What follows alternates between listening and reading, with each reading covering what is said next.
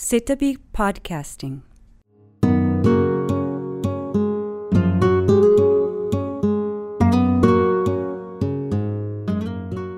皆さん、こんにちは。世田谷美術館の学芸員の石崎隆です。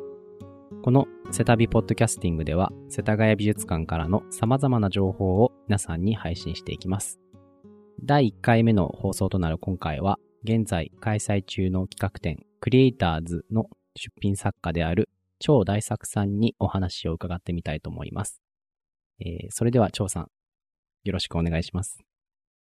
えーまずですね、あの、このクリエイターズ展オープンしたばかりなんですけれども、張さんご自身でご覧になった感想はいかがですか？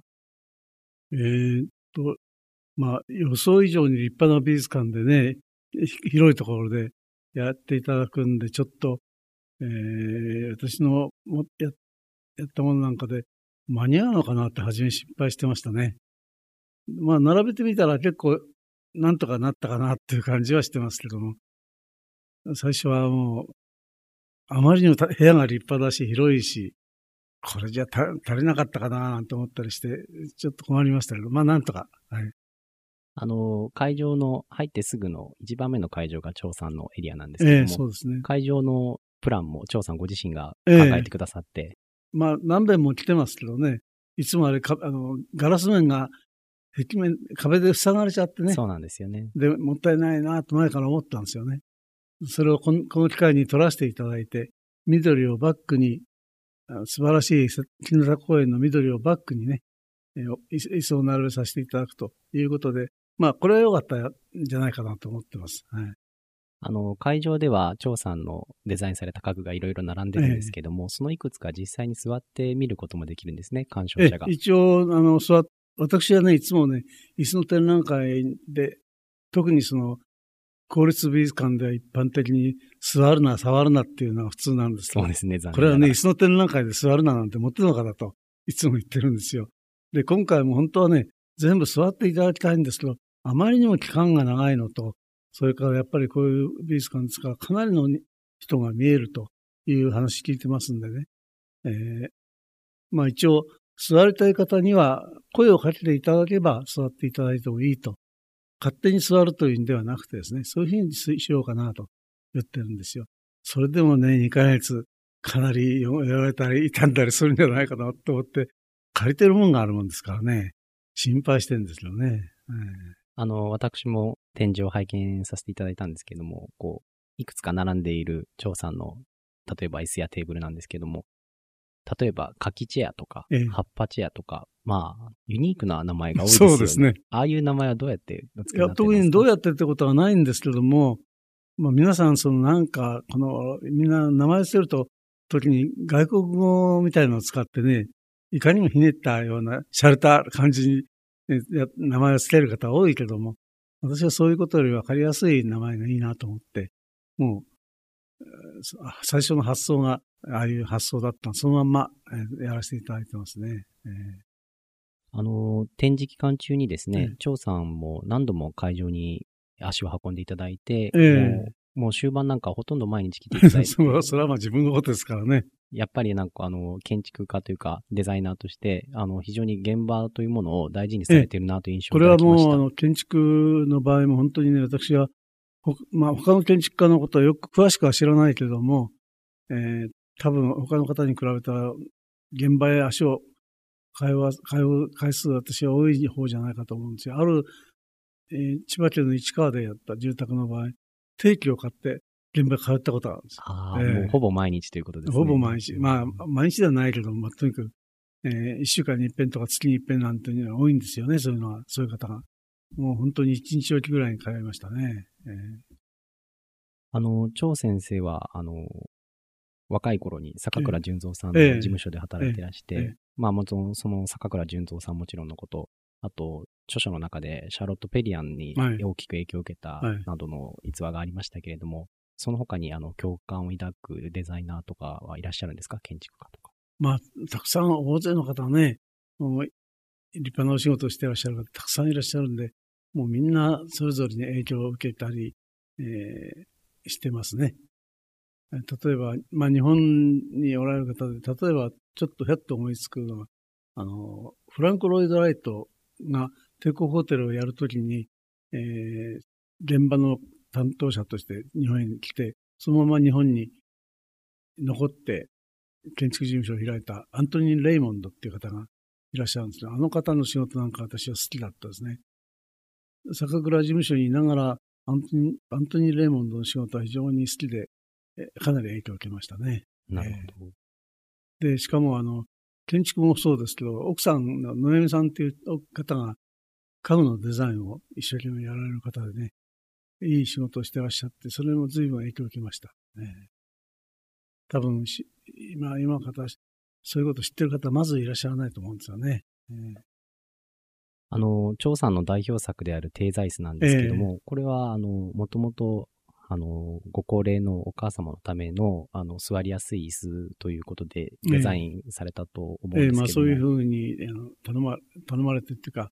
えー、そういう椅子が欲しいというお声に、まあ、従ってやってみたんですよね。えー、あれは、あの、そのご高齢の方ではなくて、もちろん我々も座って、非常に座り心地が良くて、その、なんていうか、デザインのバリアフリー的な考えというんでしょうかね。あの、万人が座りやすいとか使いやすいとか、そういう、何か、張さんのデザインの根底には、こう、人への気遣いとか、あの、優しさみたいのを感じる部分があるんですけれども、それについてはどうですか？いや、それはね、何も私が特別なことではないんですけども、逆に言えば、あの、他の家具のデザインやってらっしゃる方があんまりそういうことにちゃんと関心を持っていない方が多いんじゃないかなとちょっと思いますね。もう、椅子である以上座りやすくね、使いやすくっていうふ目指すのは当たり前のことで、ところが、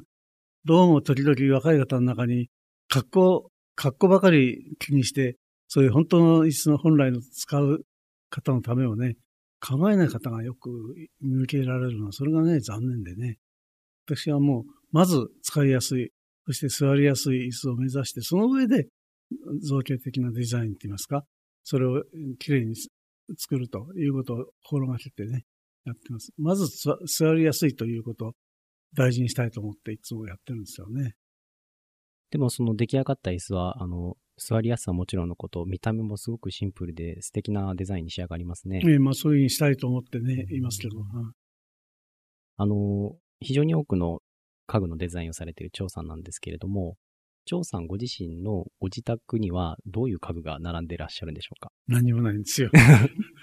私の、それこそね、本当にね、ええ、誰にも見せられないんです、私のとこは。ああ、そうなんですか。もう本当にね、なあれが、これがインテリアデザイン、家具デザインなんかやってる人間の住まいかと思うや、すごいこと。あ一つはね、実はあの、ついこの間まで、ある、あるお家の2階のね、下田の2階を借りて事務所みたいにして、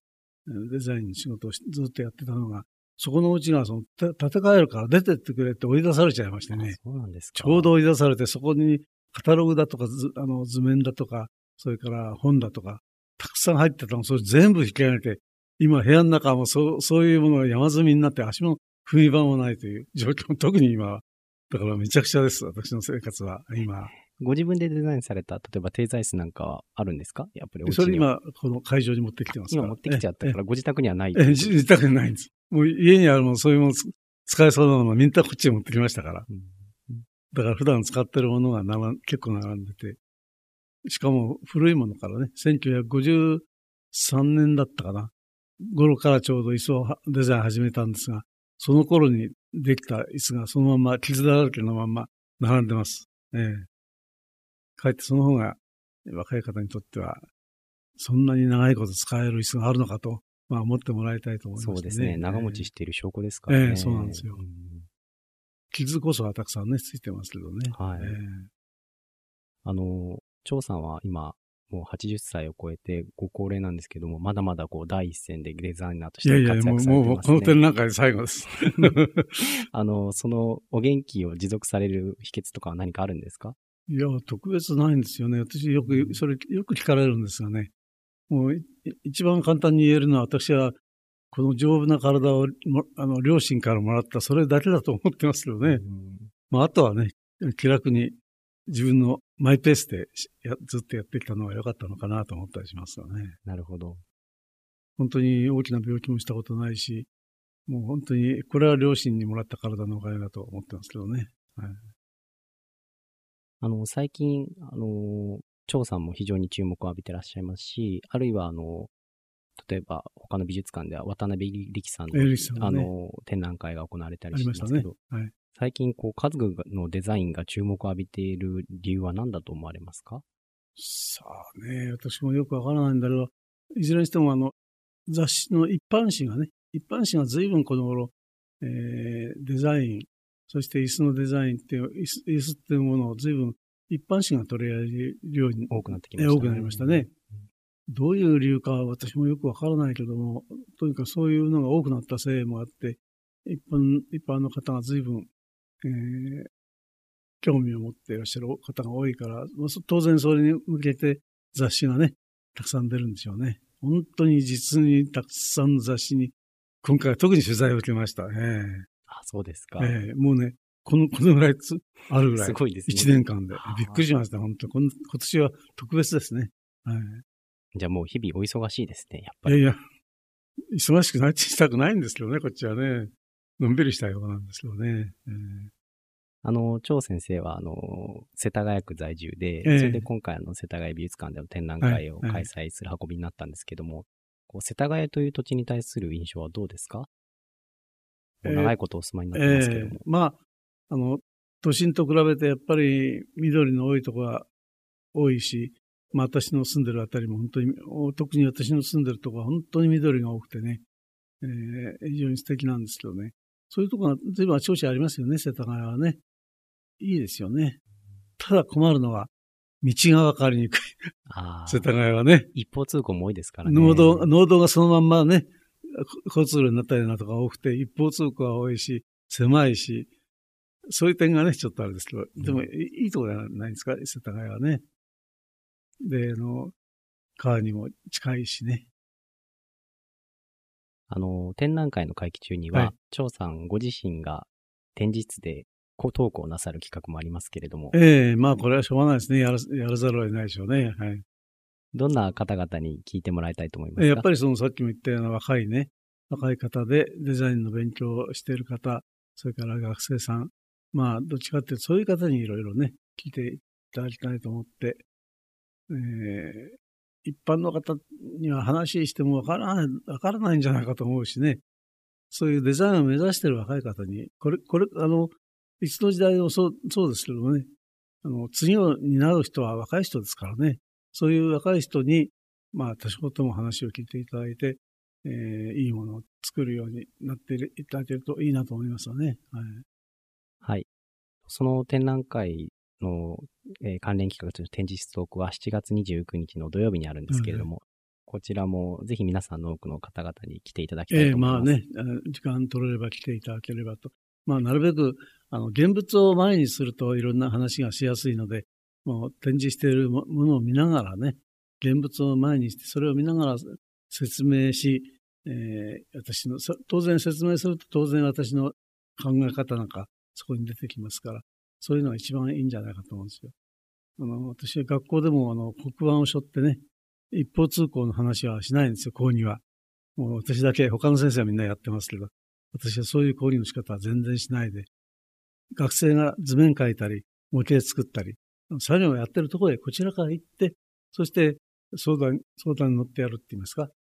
そういうやり方の授業っていうか、そういうやり方でやるっていうことを、まあ、大学の了解してもらって、そういうやり方なら行きますよっていうやり方でやってきたんですよね。そういうやり方で教わっている学生さんの反応とかはどうですか？やっぱり、あの、いいですね。うん、えーあのそそういうやり方で、で、時々あの自分でデザインしたああいう椅子だとかなんかを車の中に放り込んで名古屋まで行ったりですね。そうするとね、非常に刺激にもなるし、勉強になるみたいですね。えー、その結果、学生が、えー、デザインするもので、時々いいものが出てきますしね。まあ、期待した通りになることが多いです。はい。